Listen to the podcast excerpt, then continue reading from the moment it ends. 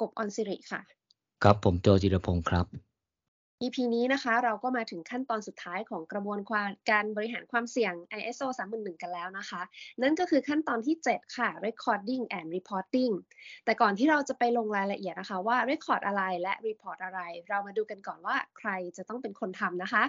ในองค์กรส่วนใหญ่เนี่ยไม่ว่าจะเป็นองค์กรธุรกิจ หรือว่าไม่ใช่องค์กรธุรกิจก็ตามค่ะ ถ้าเราจะแบ่งกลุ่มคนที่เกี่ยวข้องกับการบริหารความเสี่ยงเนี่ยก็น่าจะแบ่งได้เป็น 4 กลุ่มดังนี้นะคะ กลุ่มแรกค่ะ คือกลุ่มของคณะกรรมการบริริษัทหรือว่าฝ่ายจัดการนะคะหรือว่าเป็นกลุ่มคนที่กำหนดนโยบายการบริหารความเสี่ยง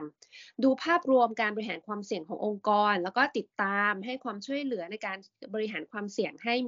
พวกที่มีนัยสำคัญกับองค์กรนะคะกลุ่มที่ 2 ค่ะ จะเป็นหน่วยงานสนับสนุนการบริหารความเสี่ยงทั่วองค์กรนะคะ สนับสนุนทั้งในด้านของการกำหนดกรอบทำงาน วิธีการบริหารความเสี่ยงตามนโยบายที่บุคคลในกลุ่มแรกกำหนดค่ะ รวมไปถึงบทบาทในการสื่อสาร สร้างความรู้ความเข้าใจ ข้อมูลข่าวสาร การประสานงานระหว่างหน่วยงานนะคะ เพื่อให้การบริหารความเสี่ยงทั่วองค์กรเนี่ยประสบความสำเร็จแล้วก็มีประสิทธิภาพค่ะ นอกจากนี้นะคะยังทำหน้าที่สื่อสารประสานงานการบริหารความเสี่ยงที่มีนัยสำคัญกับองค์กรเนี่ยให้กับฝ่ายจัดการแล้วก็คณะกรรมการบริษัทรับทราบนะคะ กลุ่มคนกลุ่มนี้ค่ะ ก็จะถูกเรียกอีกอย่างว่าเป็นพวก second line นะคะกลุ่มที่ 3 ค่ะ ก็คือกลุ่มผู้ปฏิบัติงานที่ทำหน้าที่ตามบทบาทหน้าที่ แล้วก็ขอบเขตความรับผิดชอบนะคะ โดยนำกระบวนการบริหารความเสี่ยงมาใช้เพื่อที่จะลดความเสี่ยงนะคะทำให้กระบวนการในทำงานเนี่ยบรรลุเป้าหมาย กลุ่มคนกลุ่มนี้เนี่ยก็จะเรียกว่า first first line ค่ะ กลุ่มที่ 4 ค่ะ คือผู้ตรวจสอบภายในนะคะ ซึ่งมีบทบาทในการตรวจสอบกิจกรรมภายในขององค์กร โดยมีเรื่องการบริหารความเสี่ยงเนี่ยเป็นส่วนหนึ่งในการตรวจสอบตั้งแต่ระดับนโยบายไปจนถึงผู้ปฏิบัติงาน ตั้งแต่บุคคลกลุ่มแรกลงมาจนถึงบุคคลกลุ่มที่ 3 ค่ะ โดยคนกลุ่มนี้นะคะจะถูกเรียกว่า third line ค่ะกับ พวกเราพูดถึง first line second line มาหลาย EP แล้วนะฮะ แล้วก็เอ่ยถึง third line ใน EP นี้เป็นครั้งแรกนะครับผม หลายคนอาจจะยังไม่ค่อยคุ้นเคยว่ามันคืออะไรนะฮะ EP นี้เราเลยขอเล่าคร่าวๆที่มาที่ไปของไอ้ทั้ง3 line นี้นะครับผม first line second line and third line เนี่ยมาจากแนวคิดเรื่อง three line of defense model นะฮะเขาแปลแบบง่ายๆว่า เป็นแนวป้องกันสามแถวนะฮะเป็นแนวคิดที่เผยแพร่โดย The Institute of Internal Auditors นะหรือสมาคมผู้ตรวจสอบภายในนะเป็นซึ่งเป็นสมาคมที่เป็นคนริเริ่มการเผยแพร่แนวคิดการบริหารความเสี่ยงในช่วงต้นทศวรรษ 2000 นะครับ โดยมีการเผยแพร่อย่างเป็นทางการนะฮะสำหรับแนวคิด Three Line of Defense ในปี 2013 แนวคิดเรื่อง a t r i l i of Defense Model เนี่ยนะสมาคมผู้ตรวจสอบภายในเนี่ยมาเผยแพร่เพื่อให้เข้าใจกรอบการทำงาน ของการบริหารความเสี่ยงได้ชัดเจนในบทบาทและความรับผิดชอบของบุคคลในแต่ละกลุ่มที่ทำหน้าที่ในการบริหารความเสี่ยงในองค์กรนะฮะและที่สำคัญก็คือการโยงบทบาทของ third line นะฮะซึ่งก็คือผู้ตรวจสอบภายในนั่นเองนะฮะให้เข้ามาอยู่ในแวดวงของการบริหารความเสี่ยง ถ้าเราไปสนทนากับผู้ตรวจสอบภายในนะเขาก็จะบอกว่าบทบาทของผู้ตรวจสอบภายในคือ การให้ความเชื่อมั่นหรือ assurance นะฮะแล้วก็การให้คำปรึกษาหรือ consultation อย่างเที่ยงธรรมและเป็นอิสระนะเพื่อเพิ่มคุณค่าและปรับปรุงการดำเนินงานขององค์กรนะฮะการตรวจสอบภายในเนี่ยจะช่วยให้องค์กรเนี่ยบรรลุเป้าหมาย ด้วยการประเมินและปรับปรุงประสิทธิผลของกระบวนการบริหารความเสี่ยง การควบคุม และการกำกับดูแลอย่างเป็นระบบและเป็นระเบียบนะครับแต่ในทางปฏิบัติการทำงานของผู้ตรวจสอบภายในเนี่ยเขาจะเข้ามาตรวจสอบข้อเท็จจริงที่เกิดขึ้นไปแล้วนะฮะหรือเป็นเรื่องของเราเรียกว่าเป็น after the fact นะครับ ว่า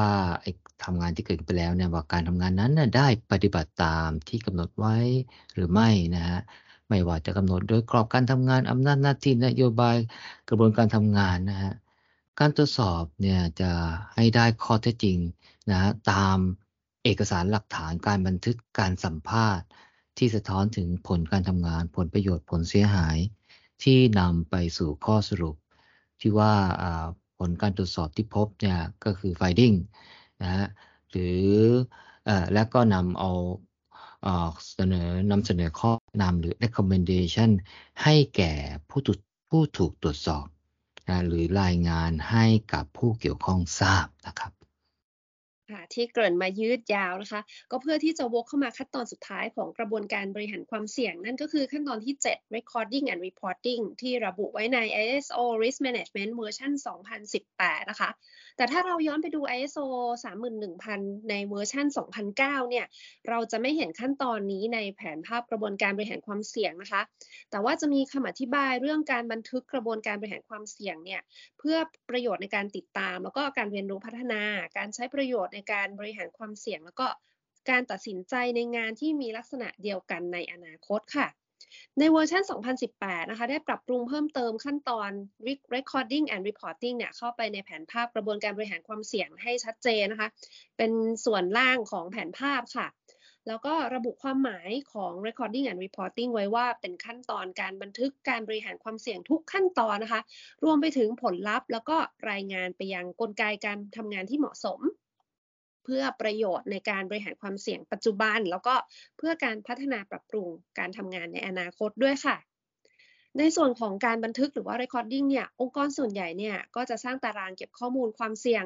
โดยออกแบบเป็น Excel spreadsheet นะคะ ให้มีหัวข้อตามที่กำหนดไว้ในกระบวนการบริหารความเสี่ยงนะคะซึ่งข้อมูลอย่างน้อยที่จะต้องมีก็มีอยู่7เรื่องค่ะ1ก็คืออชื่อเสียงเออชื่อความเสี่ยงนะคะ หรือว่า เป็นคำอธิบายเหตุการณ์ของความเสี่ยงค่ะ 2. สาเหตุหรือว่าปัจจัยเสี่ยง 3. โอกาสที่ความเสี่ยงนะคะ จะกลายไปเป็นปัญหาค่ะ 4. ลักษณะของผลกระทบ 5. ขนาดของผลกระทบ 6. มาตรการป้องกันความเสี่ยง 7. แผนบรรเทาผลกระทบนะคะ นอกจากนี้ค่ะ ยังมี risk map ที่เป็นเครื่องมือที่ช่วยประเมินแล้วก็รายงานความเสี่ยง บางองค์กรเนี่ยก็พัฒนาซอฟต์แวร์เป็นแอปพลิเคชันนะคะ เพื่อที่จะบันทึกข้อมูลความเสี่ยงเหล่านี้ แต่ไม่ว่าจะเป็น Excel spreadsheet หรือว่าเป็นแอปพลิเคชันเนี่ยข้อมูลที่บันทึกได้นะคะ ก็นำไปสนับสนุนในการดำเนินการบริหารความเสี่ยง กับผู้ที่เกี่ยวข้องทุกคนได้เหมือนกันค่ะ แต่ว่าถ้าจะให้ดีมีประสิทธิภาพนะคะ การออกแบบกลไกที่เหมาะสมจึงเป็นเรื่องสำคัญ แน่นอนว่างานนี้นะคะเป็นเรื่องของคนกลุ่มที่ 2 ค่ะ หรือว่าหน่วยงานบริหารความเสี่ยง ที่จะต้องมารับผิดชอบในส่วนนี้ โดยกลไกที่ดีมีประสิทธิภาพเนี่ยจะต้องคำนึงถึงอะไรบ้างคะพี่โจครับอันแรกก็คือการบันทึกข้อมูลที่เพียงพอต่อการบริหารความเสี่ยง อย่างน้อยก็ต้องมีเจ็ดชนิดข้อมูลอย่างที่กล่าวไว้ ที่น้องกบกล่าวไว้เมื่อกี้นะฮะแล้วก็